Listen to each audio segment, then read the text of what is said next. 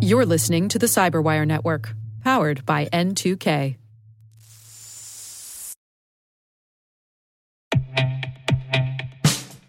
And now, a message from Cyberbit. Mastering cybersecurity is like mastering a sport. You build muscle memory through rigorous practice, then you train as a team to foster cohesion while operating under pressure. Like athletes, cybersecurity professionals thrive on hands on simulation. But traditional courses, certifications, and open source labs won't build you a winning team. You need Cyberbit. Cyberbit offers a hyper realistic simulation environment for your SOC, IR, and C suite to refine your skills, all using the market leading SIMs, EDRs, firewalls, and WAFs they use every day. Cyberbit is offering Cyberwire listeners a free live fire exercise. Sign up your team now at cyberbit.com slash cyberwire.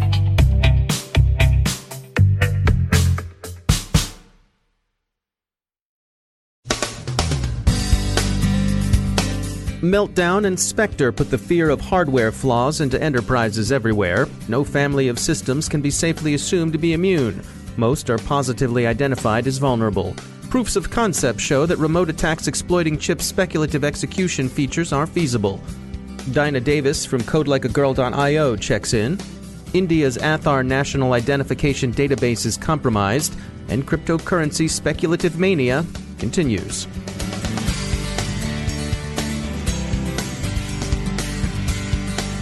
I'm Dave Bittner with your CyberWire summary for Friday, January 5th, 2018. Today's news continues to be dominated by the meltdown and Spectre bugs. Contrary to earlier reports, essentially all platforms are affected, not just those running on Intel processors. Most major vendors, including Microsoft, Intel, and Google, have fixes out, and others, including Apple, will release theirs soon. These can be expected to exhibit the usual fraction of unintended and unexpected consequences. Microsoft's Windows 10 update, for example, is reported to interfere with the functioning of some, but not all, antivirus products. The fixes will also generally have the effect of slowing down many processes. Individual and business internet users will probably see this manifested in the cloud services they use. Both Microsoft and Amazon say they've largely mitigated the security risks associated with the bugs. Performance issues are a work in progress. So, how real is the risk? Mozilla, for one, has independently confirmed that both Spectre and Meltdown can be used via JavaScript, for example, to extract information from a CPU when the user visits a malicious website. So it turns out that both Spectre and Meltdown can indeed be exploited remotely by malicious code embedded in ordinary JavaScript files. Mozilla has itself issued an interim mitigation that involves a workaround. Since the side channel attacks Spectre and Meltdown enable depend upon precise timing, they've reduced the precision of Firefox's internal timer. A full fix will be out with the next edition of Firefox. Microsoft has been out quickly with patches for both Edge and Internet Explorer. These appeared Wednesday as an out of band update for Windows. Google is getting ready to address the bugs in Chrome 64, expected to be out on January 23rd. But in the meantime, the company points out that users can protect themselves by enabling a new security feature that was incorporated into Chrome 63. That feature is strict site isolation, You'll find that it calls itself highly experimental, but Google encourages you to put strict site isolation in place. Apple systems had earlier been reported as immune to the bugs, but Apple has been quick to correct this misapprehension. All of their products, whether iOS or macOS, are also at risk. Cupertino has issued some mitigations already, and others are promised soon. The attention being paid to exploitation through the browser is no accident. If the bugs are to be remotely exploited, it's likely that attackers will do so in the ways Mozilla has outlined. It remains to be seen whether any exploitation that develops will be broadly executed or highly targeted, scattergun or rifle shot. US CERT has decided that Spectre is too tough to deal with and recommends replacement of effective CPUs. But industry has decided that's impractical and seems determined to continue patches and mitigations. Google's Project Zero researchers are widely credited with having discovered the bugs and quietly disclosed them to Intel at least late last summer. Indeed, Google deserves credit for the discovery, but there were other, roughly contemporaneous discoveries that should also be acknowledged. Cyberus Technology and the Graz Universe of Technology also found Meltdown.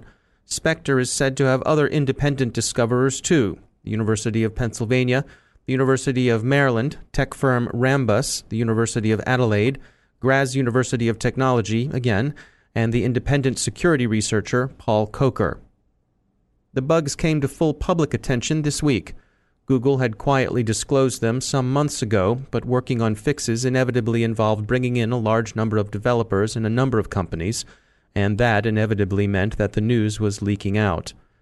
A growing conviction that the leaks couldn't be contained apparently prompted the public disclosure.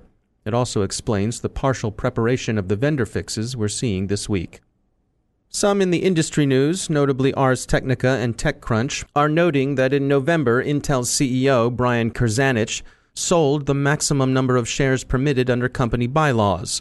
This sale took place after Intel was notified of Meltdown and Spectre, but before the vulnerabilities were publicly disclosed. Intel says this was a mere coincidence and that the bugs were not a factor in Mr. Krzanich's decision to sell. His sales were properly reported at the time to the Securities and Exchange Commission. There are a few other things going on in cyberspace this week. India's Aadhaar National Biometric Identification Database is said to have been breached, with access to its data for sale on the dark web for under $10. Aadhaar has had its security issues before, but this latest appears close to a complete compromise, affecting more than a billion people.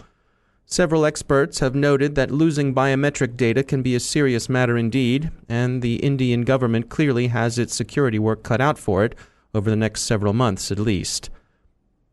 And cryptocurrency is again in the news. Observers at Barron's and elsewhere goggle in disbelief at the more bullish projections of altcoin values.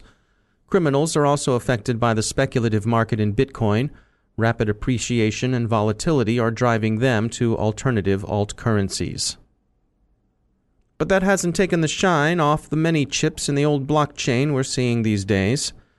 Facebook is expressing an interest in seeing what the technology can do for it, and there's another entrant into the field as well. Hooters, the American restaurant chain known for its buffalo wings, has introduced a cryptocurrency rewards program. They were perhaps inspired by our own favorite application of blockchain technology, the WhopperCoin used in Russian Burger King franchises, where diners have for nearly a year been able to eat their way to flame broiled riches.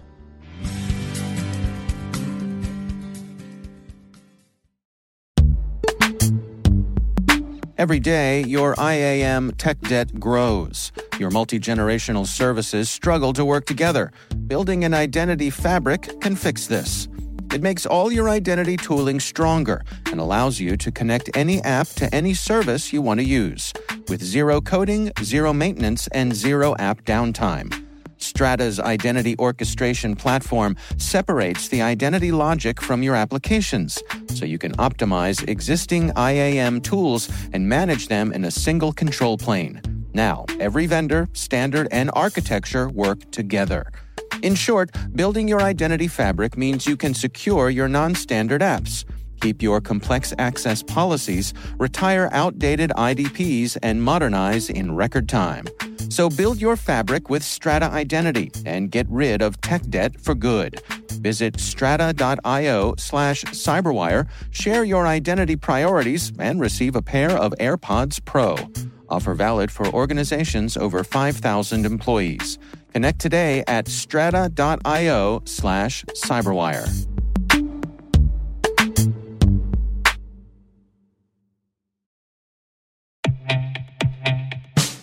And now, a word from our sponsor, Syxsense. Syxsense provides award winning cloud based automated endpoint and vulnerability management solutions to streamline IT and security operations. With its advanced platform, businesses gain complete visibility and control over their infrastructure, reducing IT and security risks and optimizing operational efficiency. With Syxsense, you'll get real time alerts, risk based vulnerability prioritization and remediations, and an intuitive automation and orchestration engine so you can focus on your core business goals confident in the knowledge that your enterprise is secure, compliant, and running smoothly. To learn why enterprises choose Syxsense, visit syxsense.com.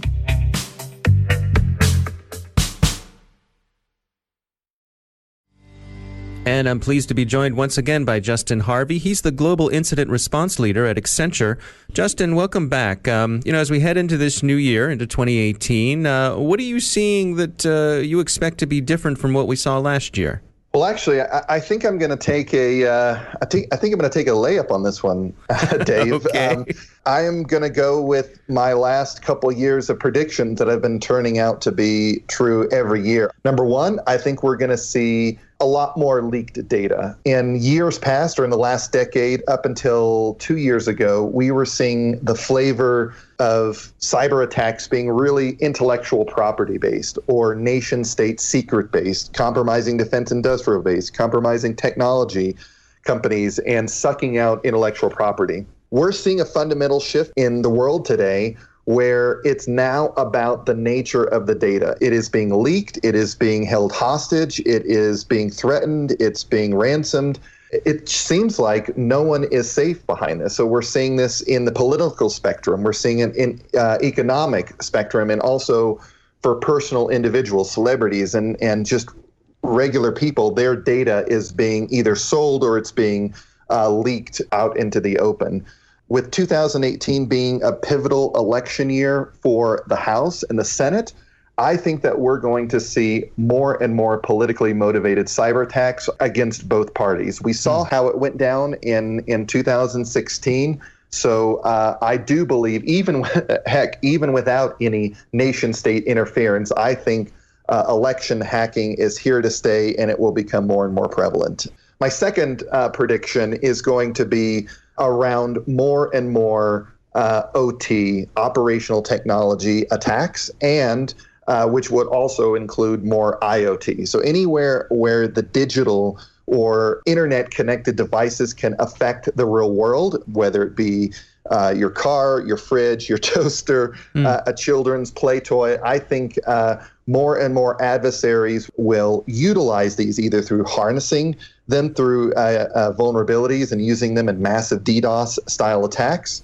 I think that you're going to see more and more of these being uh, exploited to perhaps do spying on people or to get information out of the physical world um, and I think that that trend is here to stay for quite some time. Uh, I do believe that one of the key attributes to fixing this problem is through legislation and enforcement. So I think that from a legislation point of view, it's key that not only do we create regulations around IoT and OT, but also we're prepared to enforce those regulations, which could had, have an adverse effect on markets and the economy, since a lot of these IoT devices are coming in from overseas, from from the Asia Pacific region.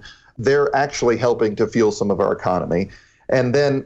Pursuant to that, I do believe in standards bodies and being able to create some IoT standards, but standards are just that. They're standards. They're they're not binding in any way. So i do believe that that congress and and the government should look at uh, regulating and enforcing the security around these iot devices.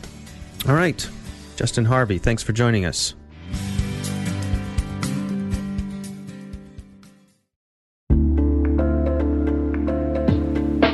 Are lengthy security reviews pulling attention away from your security program? With the largest network of trust centers, Vanta can help you streamline security reviews to win customer trust, save time, and close deals fast. Proactively demonstrate security by showcasing key resources like your SOC 2 or ISO 27001 and provide real time evidence for passing controls. And when a security questionnaire is required, Vanta takes the first pass for you. Visit vanta.com slash cyber to take a self serve tour. That's vanta.com slash cyber.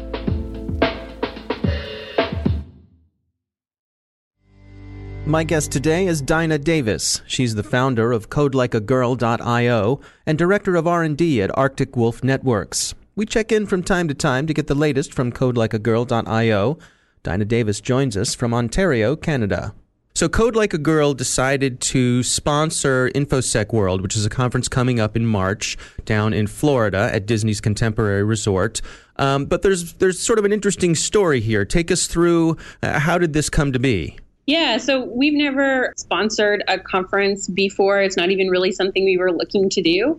Um, but I found this article um, in September this year, and it like screamed, "Where are all my ladies in cybersecurity?" And I'm like, "Hey, wait, I'm a lady in cybersecurity. I'm right here. What are you hmm. talking about?" It's written by this woman, Catherine, who is uh, building the programming for uh, the InfoSec World Conference itself. Uh, she worked really hard to try and get you know even amounts of, of speakers male female. Um, she did great with their keynotes. They even have a dog speaking. That's you know weird but, okay. but very interesting. It's like a cybersecurity sniffing dog so i'm assuming the owner is actually talking but but but it's kind of a nice play. Right. Um, their sessions also have a lot of women. However for their presenters um, there only received 6% of submissions from women. Hmm. So for her to then try and make the sessions 50 50 is pretty much impossible, right? right. Um, they go through a normal vetting process. They would be favoring all the women who entered, which is not really what you want to do either. Right. Uh, what you want to do is really have you know more gender diversity on the submissions um, and so this whole article was just her expressing how frustrated she was that more women didn't apply and trying to figure out why didn't they apply. And really it came down to you know a lot of women don't consider themselves good enough to do the talks or ready enough. There isn't very many of us in cybersecurity so we also have to have the time to do it. And and she was just so disappointed by this. And i i saw this article i was like oh man we have to have this article.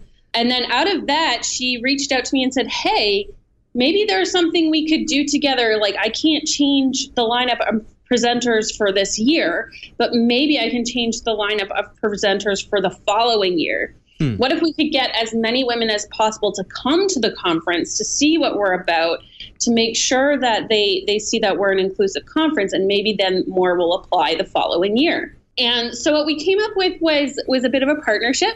So um, they have given us a, a discount code which you can can go get at at our website uh, codelikeagirl.io for 15% off the conference.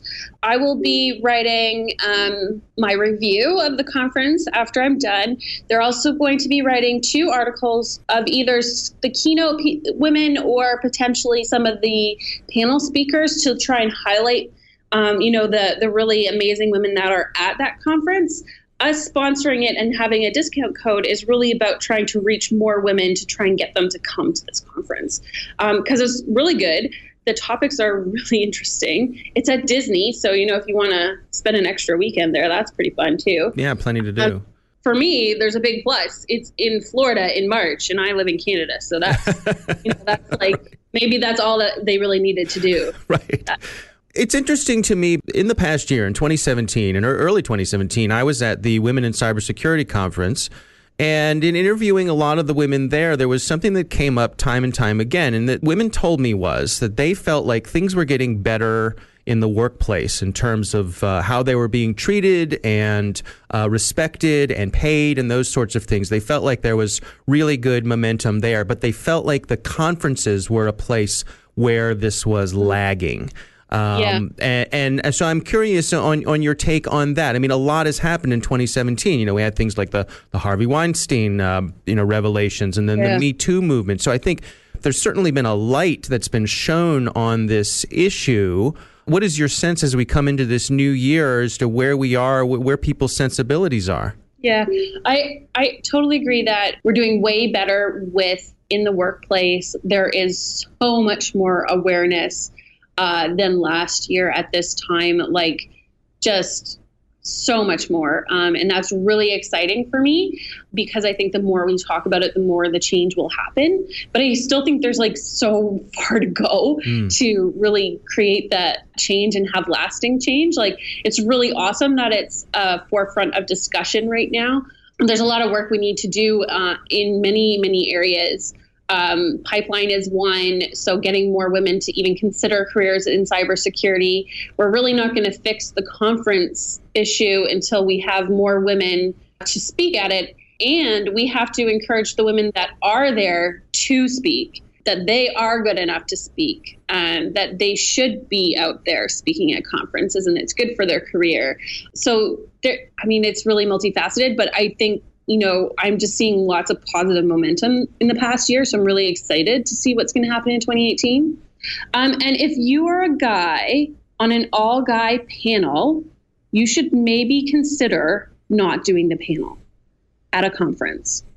So, and that's only going to get you positive votes from other women. Tweet about it, share about it, say you'll take leave your spot or ask them to make room for another spot that we bring on you know a, a woman or a person of color um, you know if it's all white men that's kind of a problem you're really only getting one type of perspective and panels are most interesting when people have a lot of different perspectives and that comes from different educational backgrounds, different genders, and different different ways of growing up. Those are things you could do. Like, don't accept the status quo if you're on one of those panels. All right. Well, the conference is uh, coming up in March. It is uh, March 19th through the 21st in Florida. It is InfoSec World. Dinah Davis, thanks again for uh, checking in. Uh, all your efforts at Code Like a Girl. Thank you.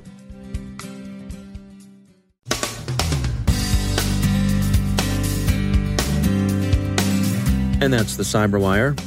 For links to all of today's stories, check out our daily briefing at thecyberwire.com. And for professionals and cybersecurity leaders who want to stay abreast of this rapidly evolving field, sign up for Cyberwire Pro.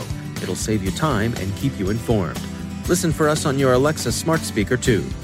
The Cyberwire podcast is proudly produced in Maryland out of the startup studios of DataTribe, where they're co building the next generation of cybersecurity teams and technologies. Our amazing Cyberwire team is Elliott Peltzman, Puru Prakash, Stefan Vaziri, Kelsey Bond, Tim Nodar, Joe Carrigan, Carole Theriault, Ben Yelin, Nick Veliky, Gina Johnson, Bennett Moe, Chris Russell, John Petrik, Jennifer Eiben, Rick Howard, Peter Kilpe, and I'm Dave Bittner. Thanks for listening. We'll see you back here tomorrow.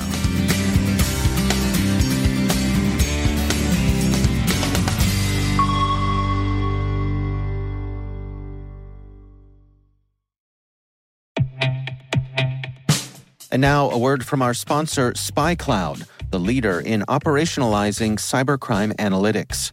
Traditional threat intelligence is a thing of the past. Cyber criminals are stealing vast amounts of credentials, session cookies, and financial data every day, and it's hard to keep up. SpyCloud is the trusted partner businesses turn to to fully understand their darknet exposure risk and neutralize threats before it's too late. SpyCloud alerts your organization as soon as an employee or customer's data appears on the dark net, so you can act faster than bad actors to prevent cyber attacks like ransomware, session hijacking, account takeover, and online fraud. With insights from the industry's largest repository of recaptured data, protect the digital identities and systems most important to your business. Get your free corporate darknet exposure report at spycloud.com/cyberwire and see what information criminals have in their hands today. That's spycloud.com/cyberwire.